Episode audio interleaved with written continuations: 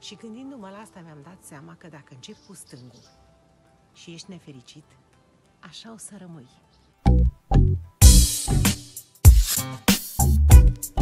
Teoria lui Teo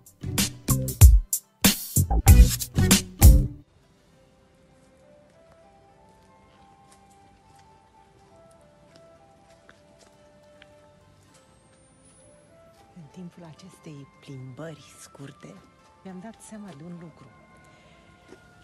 Am venit în locul ăsta care mi-e foarte, foarte, foarte drag. Am așteptat mult momentul în care să-l revăd. Și ce să vezi, exact în momentul în care am ajuns, a început să plouă, dar nu să plouă. A dat, te ziceai că toarnă cu găleata. Aveam două posibilități.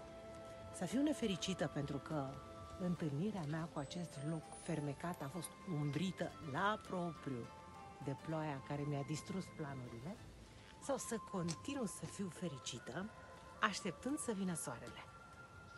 Și gândindu-mă la asta, mi-am dat seama că dacă încep cu stângul și ești nefericit, așa o să rămâi.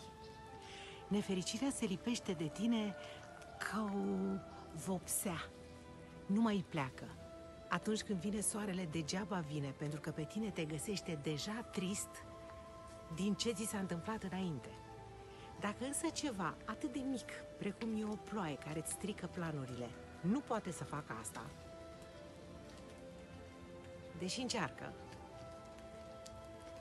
ai de câștigat.